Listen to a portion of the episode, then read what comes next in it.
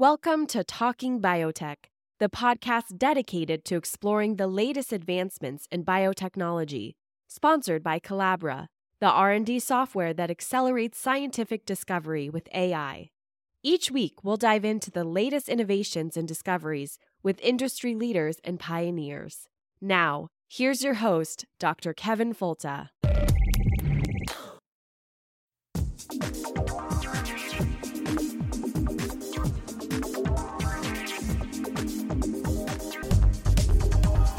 Welcome to the Talking Biotech podcast. It's the weekly podcast about agriculture and medicine with an emphasis on biotechnology and the good things it can do for people and the planet. My name is Kevin Folta. I'm your podcast host.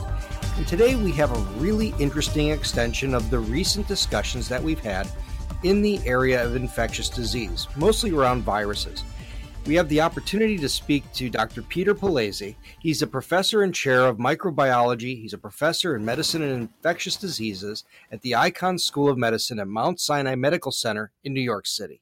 So, welcome so much to the podcast, Dr. Palese. Yes, welcome. Thank you. Yeah, it's really great to speak with you. I, I, would take about 30 minutes if I went down the list of honors and recognitions you had.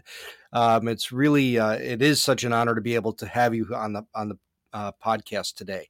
So, for the listeners, Dr. Palazzi was really instrumental in, in early discovery of the different viral subtypes and a lot of the molecular biology around early um, discoveries in RNA viruses, and really did a lot of the first mapping and a lot of this uh, structure and function tests.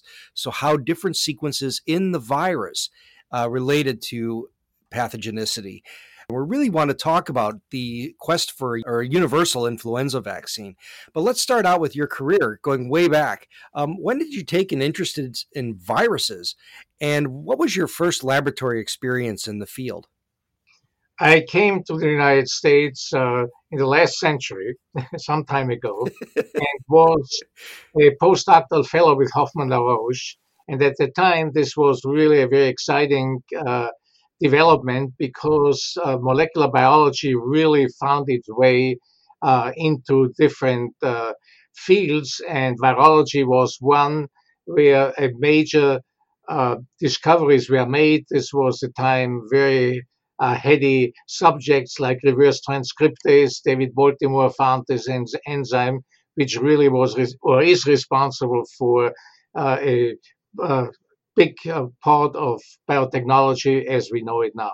And so I felt that uh, virology was a really interesting area, and uh, that's how I got uh, interested, and I'm still stuck with it. well, we, of course, you know, and you work with RNA viruses, so really, uh, reverse transcriptase. This is an enzyme for the listener that is is in, essential for being able to have viral replication and uh, and and uh, inside well inside viruses.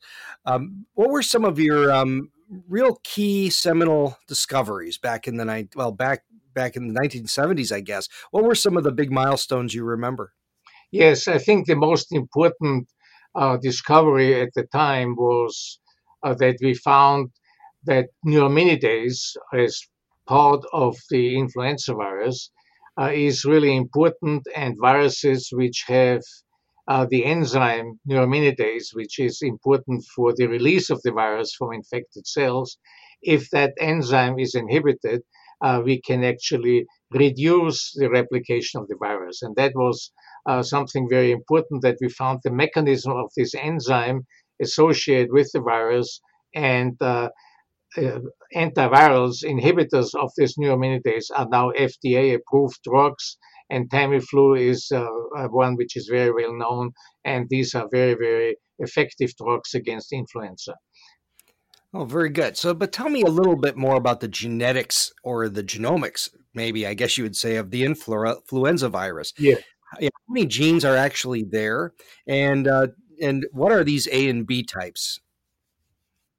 So, influenza viruses are, as you said, RNA viruses. Their genetic information is RNA as compared to DNA viruses. We have we have DNA, and we think, for example, herpes viruses is a famous DNA virus.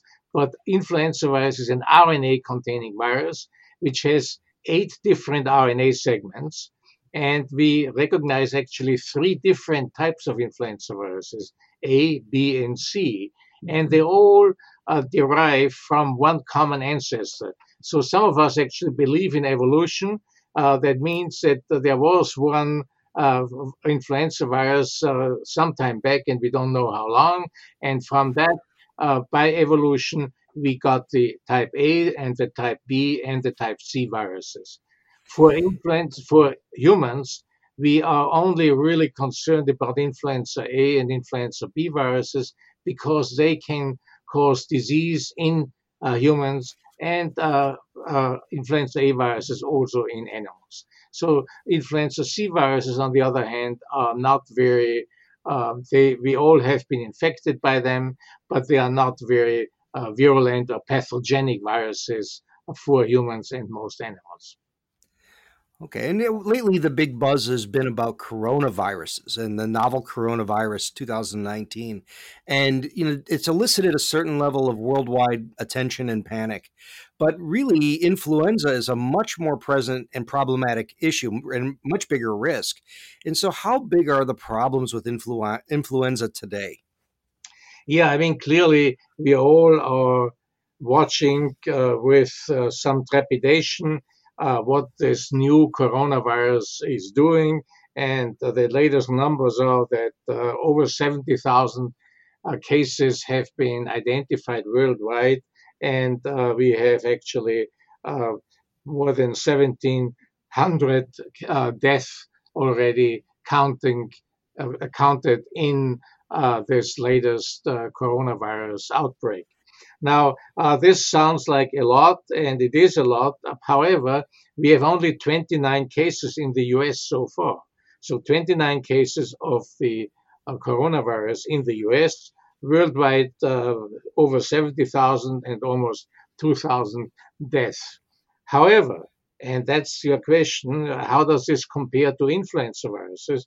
And here we have the numbers in terms of uh, US cases, we have already uh, this season, meaning it started in December, influenza virus, we have already 14,000 deaths and millions of infections. So, really, uh, this, I'm not uh, belittling uh, the coronavirus uh, problem, and it is a real problem. But if we think about health um, affects how uh, we are dealing with influenza. We are really having a disease here, or a virus here, which causes a lot of di- disease, a lot of morbidity, and a lot of mortality as well. As I said, 14,000 deaths in this season alone is quite a lot. And uh, if we talk about influenza worldwide, then we also have a very much bigger problem in terms of number than what we have experienced or what we are experiencing at the present time in terms of the uh, novel coronavirus 2019. Ah, well, thank you. It gives us a lot of perspective. But when we compare that against the 1918 influenza outbreak, how bad was that? And and was the particular strain just much more deadly, or was it other factors in health services, or what made that such an event? Yes, that's a very good question. Let me first give you some numbers. We had in the US about 100 million people, and close to a million people died. So this was about a 1% uh, one to, of death fatality uh, at that time, which is really uh, quite high, but uh, it is really nothing compared to, for example, Ebola virus. Now, uh, even though only 1%, uh, 1% death uh, fatality, death rate we had in 1918, uh, because so many people worldwide uh, got um, infected, uh, we assume that up to uh, maybe even up to 100 million, 50 to 100 million people died of the 1918 influenza pandemic because it was worldwide. And the question then is why was this such a bad virus? Could we have something similar, which would be much worse than the coronavirus in terms of numbers? And the answer to that is probably not. Uh, we had we, we had no antibiotics at the time. Uh, and the reason we uh, I mention antibiotics is because many many times when you have influenza virus infections, we have subsequent infections with bacteria, and they used to cause quite a lot of havoc in 1918.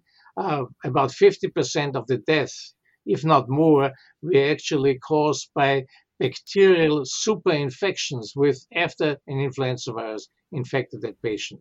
And also, uh, we had no antivirals, we had no vaccines available.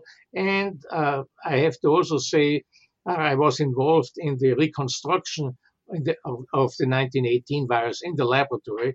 And we had this, we have this virus under very uh, strict uh, biosafety conditions. Uh, and we studied this virus, the 1918 virus, after we re constructed it in the laboratory, we know quite a lot about this virus. And it is really quite a virulent virus. However, it is a virus which we have some protection because we still have these uh, H1N1 descendants of this H1N1 virus around. And uh, therefore, by having one, antibiotics, two, uh, very good antivirals, three, uh, we have uh, vaccines available, and uh, clearly, we also have been infected, all of us have been infected by viruses which are similar to this 1918 virus. So that I feel uh, we have some what we refer to as herd immunity. Uh, we have some protection against this virus, and it could not be as bad as 1918. And, and I'm a little bit familiar with the work that you're group has done with this virus. Could you maybe tell us a little bit more about how you were able to reassemble this? Where did you get the information about what the virus was? And and here's an interesting aside is why did they call it the Spanish flu? Yes. Let me start first explaining why it is called the Spanish flu and it has to do with uh, World War One.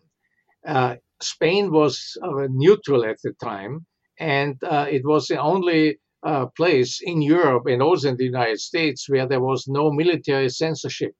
And the military in France and England and Germany, they were very uh, opposed to admit that there was an influenza virus out there. And they sort of uh, prevented the newspapers to report on this. On the other hand, in Spain, there was no uh, because it was neutral, there was no military censorship, and they were re- uh, reporting uh, that uh, there was this bad influenza outbreak and that people died, and uh, then it became the Spanish virus, but it has nothing to do with Spain per se, other than that the newspapers were allowed to write about it.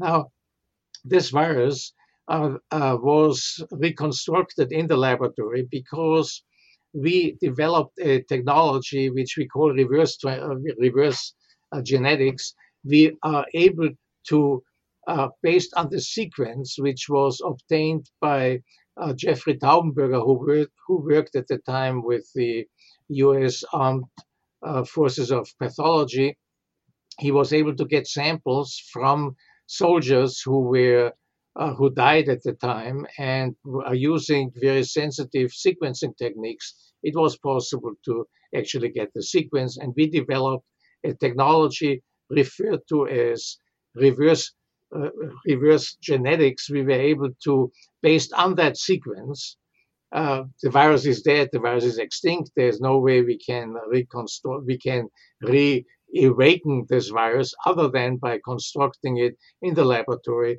by making nucleotides and uh, then uh, using technologies which were only uh, available for over the last 10 years really to uh,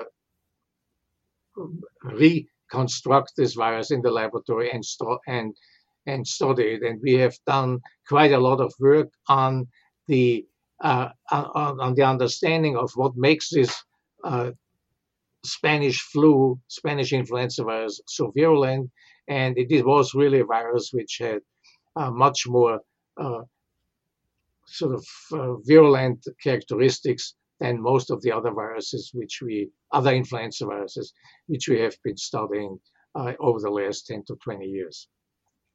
And can we touch maybe on the human pathology side in this a little bit more? You know, you get a viral infection from influenza, but what is happening at the cellular level or the, uh, you know, the eventually that takes down human physiology? What what are the what are the the basis, uh, the biochemical and molecular basis that leads to the larger physical symptoms? Correct. So we all know uh, what influenza is. It's an infection of the upper respiratory tract and it is basically transmitted by uh, being in contact in the same room uh, with people who have been infected. But what is important is the virus only replicates in the uh, in the upper respiratory uh, tract and in the lung, and uh, does not replicate uh, systemically all over the. it doesn't replicate in the left leg or the right leg. It is restricted to replication in the upper respiratory tract and the lung. And there, it basically uh, infects cells and kills them. And then uh, we have uh, basically a lot of uh, filling up of the lungs with liquid, and uh, it's a it's a cell damage.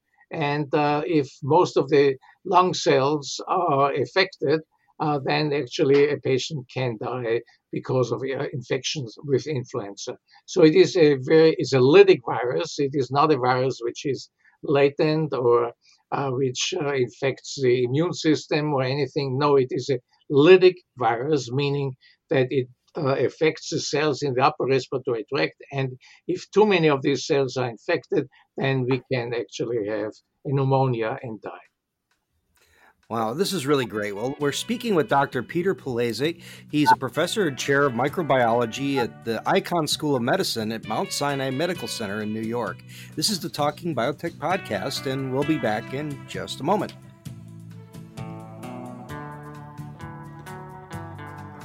The Talking Biotech podcast is in a new growth phase, and that's thanks to you, the loyal listener. We appreciate that loyalty and your role in the word of mouth advertising, the graffiti tagging and other vandalism you do to promote this podcast. The spray painted Talking Biotech podcast rules on the 405 in LA gets about 100,000 views a day, so thanks for that. But more importantly, Remember that this series is a collection of experts talking about the subjects of their expertise. In the swirling snot cloud of misinformation on the internet, it's a great way to review and reference the nuances of issues like glyphosate and how experts assess health and environmental risk. What's up with new technologies reaching the field or your physician's office? Where did our crops and animal friends come from in time and space? These are just some of the questions we've covered, and the archive is certainly worth a revisit. And thank you for your support on Patreon. That support will directly translate into improving this podcast and expanding the media empire we create. And now, back to the podcast.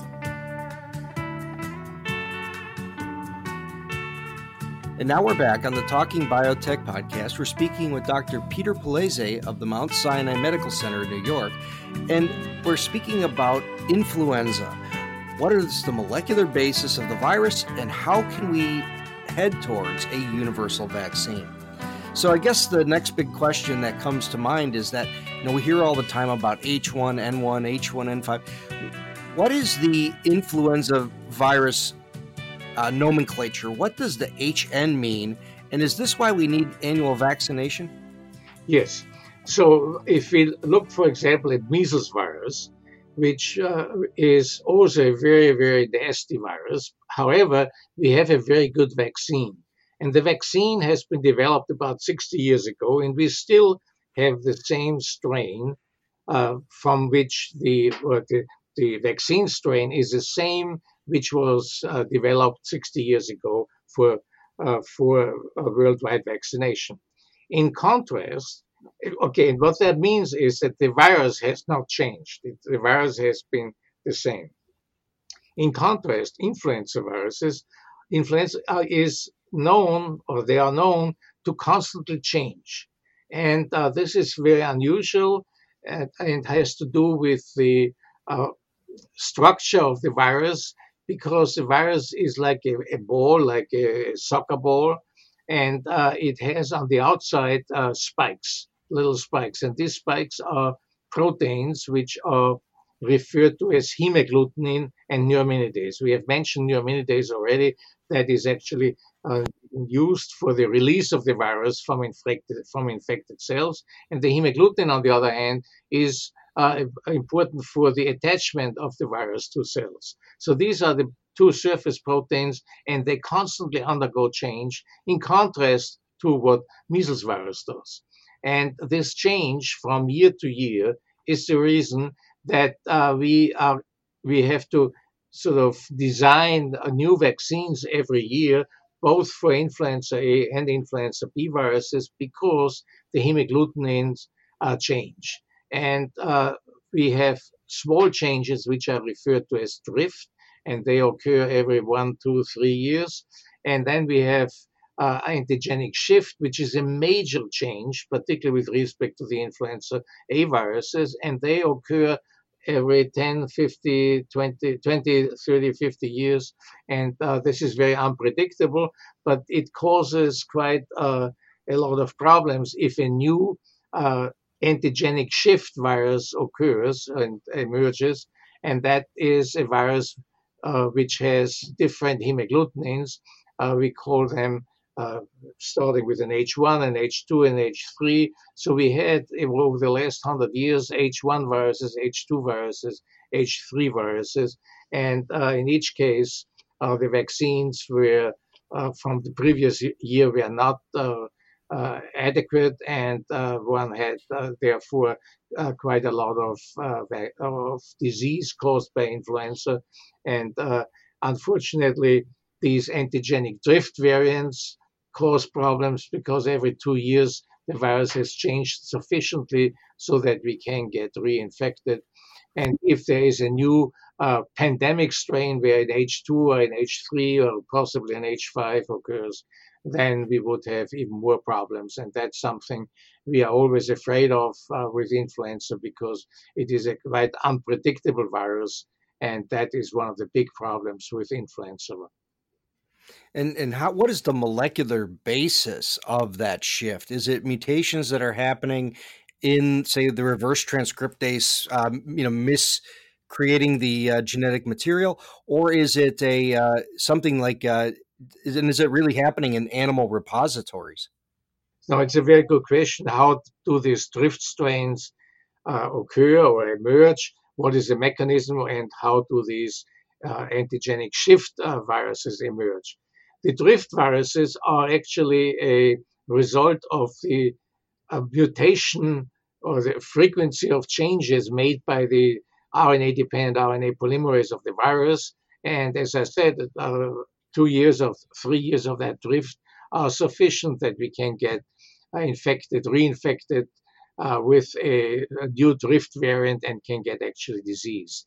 In the case of the antigenic shift variants, uh, that usually happens when an animal strain recombines, uh, j- changes its genetic information with that human virus, and introduces a hemagglutinin from an avian, from a bird virus, for example, or from a pig virus, or from another uh, virus which is circulating in the animal population. So we have two different mechanisms. One is the error rate of the polymerase of the RNA dependent RNA polymerase of the of the virus and the second is that there is genetic exchange between a, an animal influenza virus and a human one and that leads to completely new viruses against which we have no uh, protection and that was for example in 1918 a completely new virus emerged at the time, and people had no antibiotics, no antivirals, no vaccines, and had no protection because of this shift variant in 1918. Wow. So these shifts are happening, they're evading our immunological uh, detection, and uh, and they can cause problems. But is there any part of a virus that could be conserved that is a potential candidate for viral, uh, for say a, a, universal vaccine. Know, how, why hasn't this been possible yet?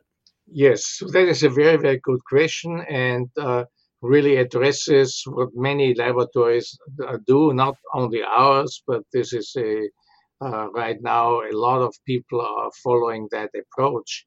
So we talked about the surface of the hemoglobin. Uh, uh, I'm sorry about the we talked about the surface of the virus, which uh, consists of the hemagglutinin and the neuraminidase. And the hemagglutinin should be thought of as a mushroom or a broccoli where you have a stem and then you have a sort of head uh, of the mushroom or of the broccoli. And this head is something which is changing constantly, and the stalk is much more conserved. So, in order to make a vaccine against an influenza virus, and specifically against the conserved domains of the virus, uh, we are trying to make, and again, many different uh, groups are doing this, we are trying to make constructs, vaccine constructs, which are actually uh, showing to our immune system these conserved stalks of the hemagglutinin and uh, by inducing an immune response specifically against these uh, stalks and not against the heads of the mushroom or the broccoli, uh, one is able to induce a an immune response which is protective. And the trick is how can one uh, do that?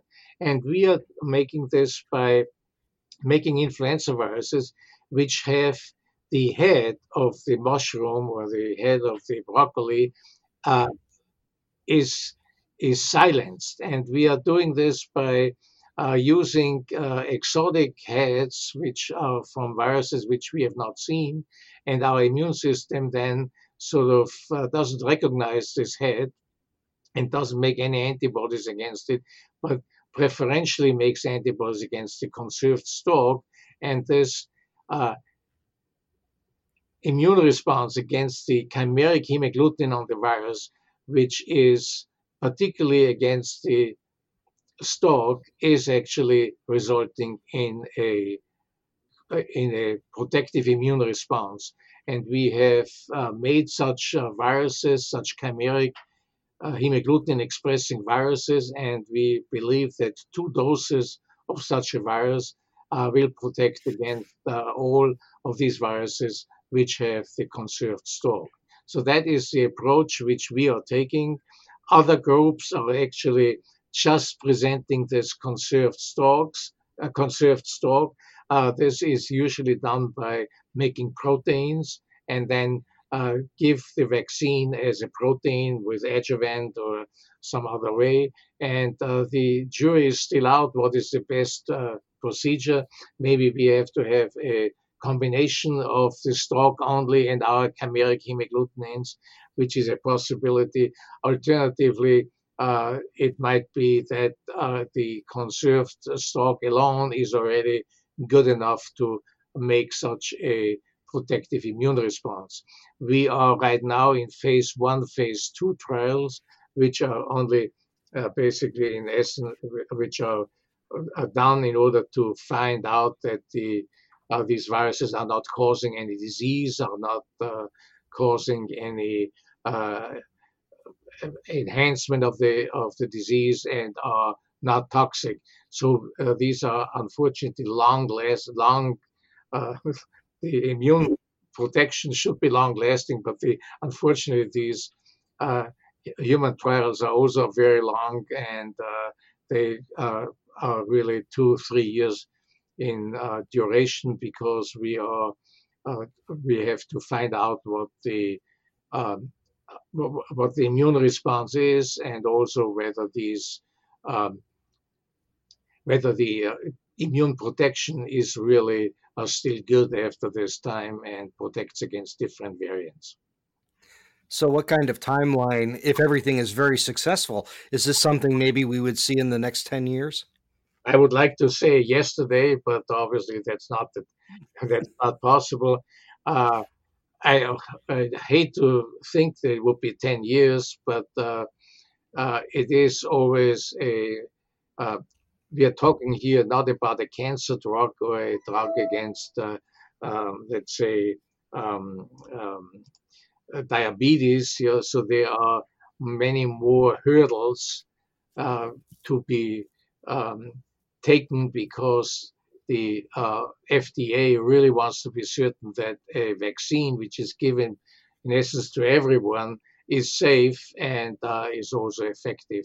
So uh, to predict really how long it will take is something uh, we hate to think about and hate to um, uh, give a precise number of years because it will really depend whether uh, the FDA is satisfied uh, with the present uh, approach.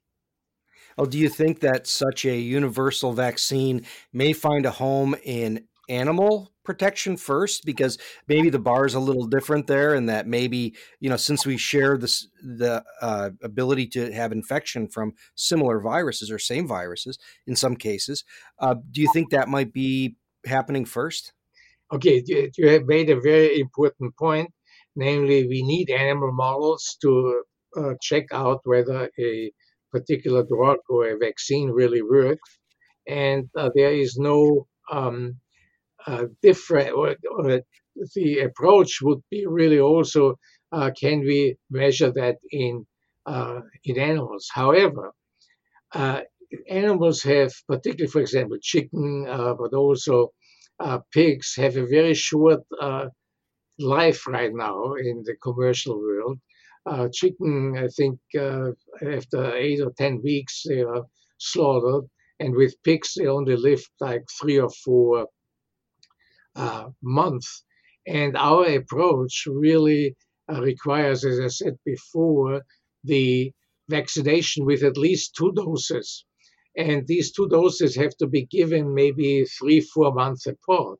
So if you want to uh, uh, protect the chicken, it would not be uh, worthwhile to do that because the chicken would be uh, have a has a longer half life, a shorter life than uh, the vaccine uh, schedule is. So unfortunately, uh, the, we cannot check out really how these, vac- or we can find out how chicken and mice are behaving, but we there is no commercial um, possibility really that we use our approach to make uh, vaccines against uh, pigs or uh, or poultry at this particular point. It takes too long to achieve this protection, which we are planning for humans.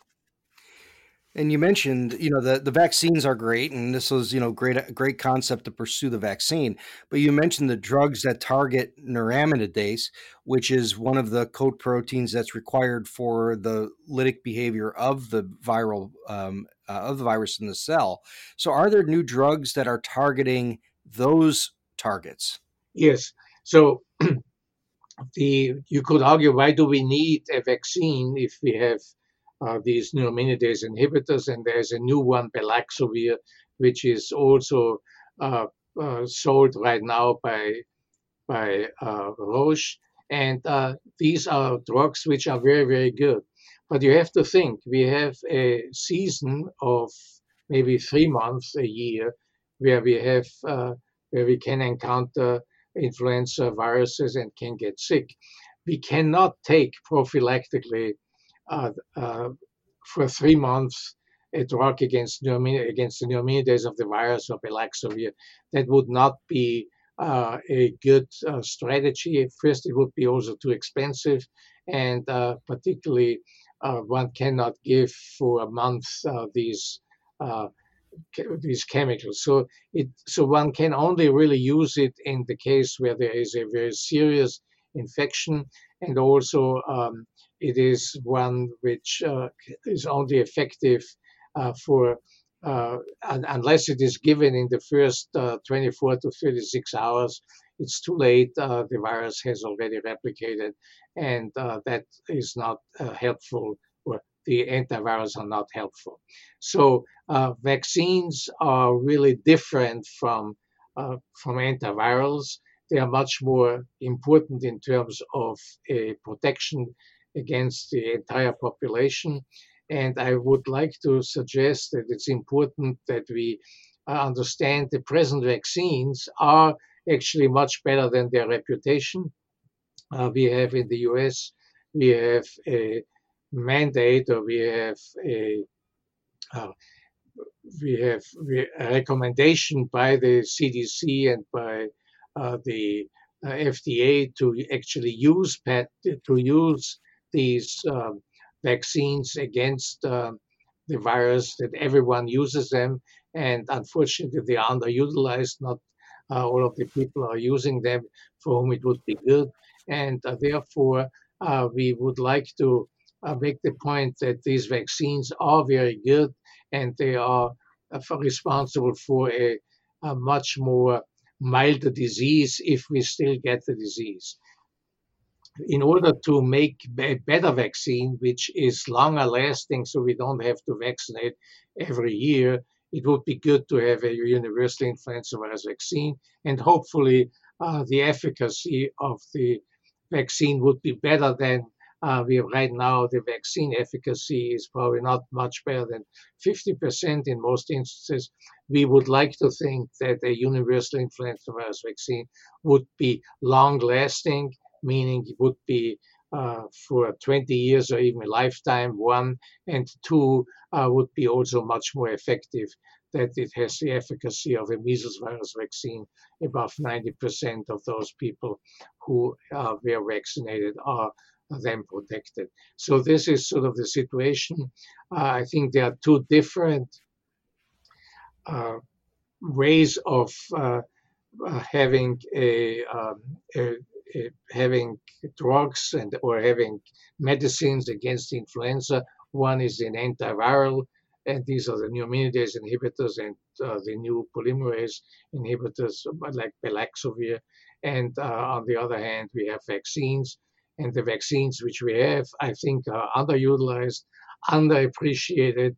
I think they're better than their reputation again, and I think we should uh, be uh, hopeful that our universal influenza virus vaccine approach will result in a better vaccine and also in long lasting immunity, long lasting protection uh, for a, hopefully a whole, a whole life.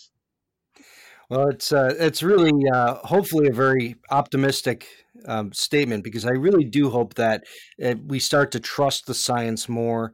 We live in this time of um, vaccine hesitancy, where people are saying that they're less excited about getting them because of concerns about you know their their effect on public health. But you know, what do you as a virologist look at in, in, a, in an infectious disease specialist when you hear that kind of um, rhetoric, and how could you help? scientists and the science enthusiasts out there communicate more clearly about the importance of vaccines i think the um, the CDC and the NIH have very good uh, uh, websites now dealing with influenza viruses on one hand, but also with the novel coronavirus. So I think these are places where one can start.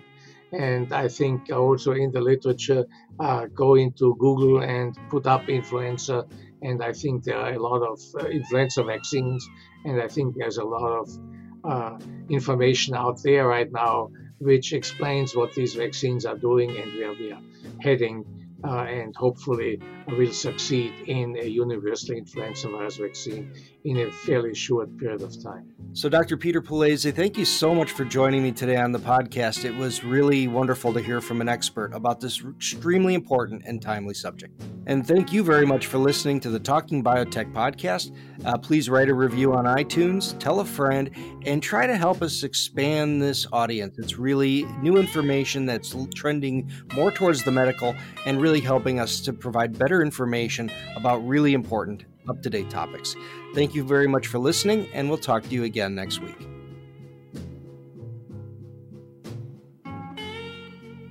The Talking Biotech Podcast presents the personal views of Dr. Kevin Folta and its guests. These are not the views of the University of Florida, its faculty, staff, or students. Comment on today's episode on the Talking Biotech Facebook page. Send comments and suggestions to kevinfolta at gmail.com. And remember, tell a friend, write a review, or float us a little love over on the Patreons.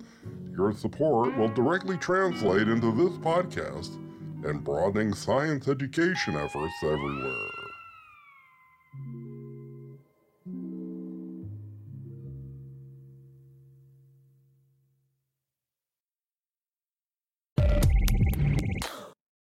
You've been listening to Talking Biotech, sponsored by Colabra, the platform that bridges the gap between siloed research tools. With Colabra's electronic lab notebook, scientists can work together in real time, sharing data and insights with ease. Revolutionize your research collaboration. Sign up for a demo today at colabra.app. C O L A B R A dot A P P.